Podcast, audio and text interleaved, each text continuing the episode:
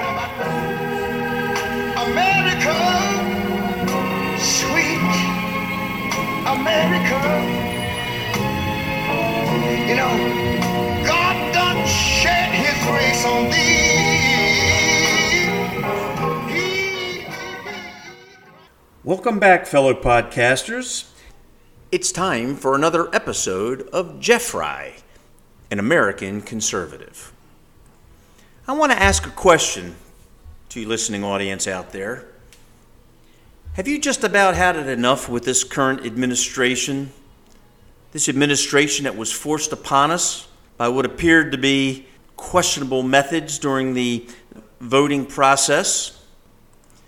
I mean, let's face it, we all know that Joe Biden is not running the country. We don't know exactly who specifically, but we know that it's a team of advisors, he's alluded to it once in a while, who are pushing this truly idiotic agenda onto us. And it's amazing that in just a little over 200 days, we've come from America the proud to America the weak. And this was just reinforced this past week with the absolutely botched evacuation out of Afghanistan. And I know we could sit here and use the talking points, but they're valid. I mean, just fundamentally, why would we have removed our military before uh, our embassy and, and American personnel were at least given the option to leave the country? And I mean, I get it. We, we were supposed to have a, a freedom fighting force over there of about 300,000 with some of the best equipment the world has to offer and some of the best trained soldiers. But don't tell me that they didn't see this thing falling apart three months ago when they started giving up sections of the country to this Taliban. And then we take it to the point where we're now listening and, and we have to negotiate with the Taliban people to allow our citizens to leave the country? When did we start doing that? Somewhere along the line, we lost that pride that we have as Americans that we don't get told what to do. We set the agenda, not them. And let alone a, a terrorist group, a small terrorist group at that. And we didn't even communicate with, with our allied partners around the world that we were going to do this so that they themselves have people that are stranded over there in Afghanistan. What a mess. And yet, we have a president who gets on the television along with his national security advisor and Pentagon people, and they start telling us what a good job they're doing evacuating the people. A good job? No, no. A good job would have been those people could have gotten on regular airplane flights before all this crap took place, and then we would have had the military leave. That would have been a good job. Not how we're, we're now able to secure uh, two and three thousand people a day or an hour or whatever it is. And no, this is an evacuation, guys. This this is not a a uh, let's leave the country into the hands of the the freedom fighters from Afghanistan forces. This isn't anything like that. They knew this was going to happen. They did it anyway. And by the way, where has the vice president been on any issue, on anything, since this all started? Oh, wait a minute. That's right. She had a, a, a rather important thing that she had to do in Vietnam while the world's most pressing, not the world's, the United States' most pressing thing going on here, which is U.S. citizens, about 15,000 of them, I might add, in peril of life and limb. But something's more important going on over in Vietnam? Please. I'll tell you what it was. They didn't want her opening up her mouth in front of the, uh, the media. I don't know. Perhaps on this particular issue, she didn't agree with Biden. But after all, she is the vice president, so she is supposed to be supportive of whatever the president does. But this isn't the only thing that we're sick of in this administration. This is just the last one. And at some point, I believe even the die-hard Democrats are going to finally wake up to the realization that we're in a bad administration right now, a dangerous administration. Actually, to back this up, the last poll that I saw showed that Biden's approval rating was at 41%. Well, that's kind of scary knowing that the majority of people being asked are Democrats. Hmm. But let's talk about some of these things this bonehead administration has, has done since they come into power. I mean, right off the bat, they stopped our withdrawal from the World Health Organization. That, that really seems to be an effective means after they've absolutely, totally politicized the COVID virus with China and Wuhan.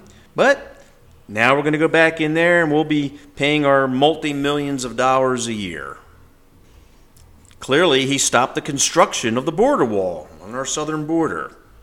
Not only stopped the construction, but then he went and said nobody was going to be thrown out from our country, at least for the first 100 days of his administration.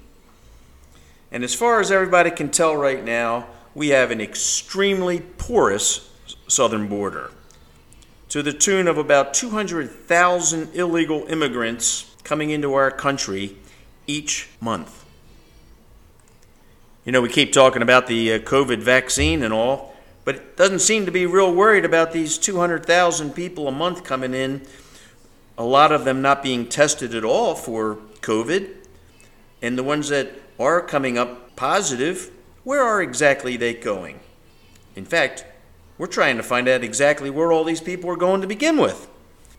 Come on, 200,000 a month. Do the math. Each state, if it was equally divided, yeah, we're getting about 4,000 new residents somehow, somewhere each month. The administration preserved the DACA, the Dreamers Act. And exactly why did they do this? I mean, I could understand perhaps a pathway to uh, citizenship, but they still should be able to do everything that a regular legal immigrant would have to comply with, which is number one, get in line, and number two, comply with our citizenship requirements. And as a side note, I'm not exactly sure why these dreamers, these DACA people, haven't been doing this for the last 20 or so years. How about the rescinding of that 1776 commission, which was supposed to be introduced into our schools, which talked about American history? Uh uh-uh. uh Instead, we go with this obviously dangerous critical race theory crap poisoning poisoning our kids out there, making us supposedly apologizing for being a color other than dark. Critical race theory does nothing more than create racism in our country. We also know that they rejoined the Paris Climate Accord. Again, that's one of those things that sounds really good, the greening of our globe, but in reality, all it's really doing is giving countries like China a pass for having to do anything about their climate and making the U.S. pay a disproportionate share to help these, quotation marks, developing countries with their efforts. I'm also not too sure what the total philosophy was when they canceled that Keystone pipeline, especially since they've recently anyway, have been negotiating with the Saudis uh, to get more oil from their countries, but for whatever reason, we're not getting it from our country. And we're no longer energy independent in our country. Way to go, Joe. Should we talk about the economy? Because when Biden entered into office, the uh, gross domestic product was growing at a rate of approximately 33% on an annual basis.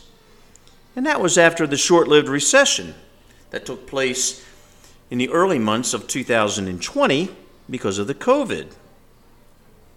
And it also included a 6.4% growth in the first quarter after he was sworn into office. It's funny you don't hear anything about anything growing in our economy right now. The only thing, by the way, that's growing is our deficit.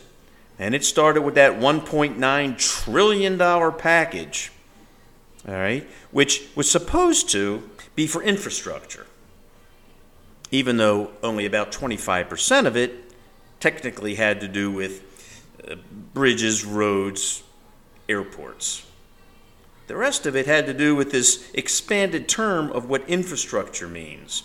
And according to the Democratic Dictionary, infrastructure means whatever they wish to spend it on. So if it's on immigration, um, then it's considered human infrastructure. See? See how that goes? Whatever seems to work to fulfill their priorities in moving our country into a more government dependent status. On an international stage, does anybody feel the least bit safer than we were prior to uh, Joe Biden getting into office? I mean, almost immediately, uh, this administration started working with the Iranians to get back onto their nuclear deal. Nuclear deal? No, no, no. Trump had them crippled. They were not making a nuclear weapon. Guess what? Now they are. And I can't believe that North Korea hasn't started up with their testing missiles again. I'm sure that's coming around the corner. China, of course, they, they now have the largest navy. Good job. Russia, of course, is now able to uh, uh complete their pipeline, which will now allow them to supply tons of fuel over to Europe. And going back to the Taliban issue in Afghanistan, I mean, why would we even have left that country? Do we not need that land so that we can keep our surveillance, our intelligence going? Does anybody honestly think we want to be in Afghanistan? Of course not. But we don't want to be totally out of it either, as we are in many places around the world. So now we've been thrown out or left, however you want to call it, we have no eyes and ears on that ground anymore. So who, who's to think that terrorists are not going to set up camp again there? Was this not part of the same administration that when, when we got out of Iraq, that ISIS crept in there? What do you think is going to happen in Afghanistan in the next couple of years? Boneheads. You know, Trump had negotiated five peace agreements in the Middle East, and there was hardly any military conflicts that were going on in any of those countries. Can we say that today? I mean, the relationship with Israel, Israel in relationship to those Muslim countries over there, we're on the brink of war, probably in about three or four places around the world. Bottom line is, Biden has changed from what Trump had was a peace through strength policy back to what Obama had, which was turn the other cheek philosophy. We no longer lead, we are no longer the beacon light on the hill. We are now just one of the gang. And we all shoulder this together, us and the European community, as we huddle together and wait for the next big guys to take place. And don't kid yourself. China, Russia, they're all right there. China, in particular, wants to be the lead world power. Guess what? They're going to be it. And it won't take, it probably won't even take till the end of the year. So I want to thank all of the non Trump supporters out there who felt the need to vote for any anything else that had a pulse, because after all, in their opinion, anything was better than Trump. Well, congratulations. We got something other than Trump. It's not good. America, let's just hope that we're resilient enough to be able to withstand the bombardment of idiocy that's coming under this progressive, radical, and reckless regime. There is no aspect of this administration since day one which has helped America become better, more independent, more competitive, stronger? None of those things. Everything the Democrats have passed so far legislatively, if not done with the stroke of a pen, has been done to make the government more in control of our U.S. citizens. There is nothing, nothing that they have done which has made us stronger again. God help us. Let's get to those midterms. People, we need to get out. We need to stop this floodgate from staying open. I want to thank you for being with my podcast this week, and I look forward to next week's message. I am Jeff Fry, an American conservative. I'll be back next week with more to talk about. In the meantime, keep us, U.S., the United States, in mind. Thank you.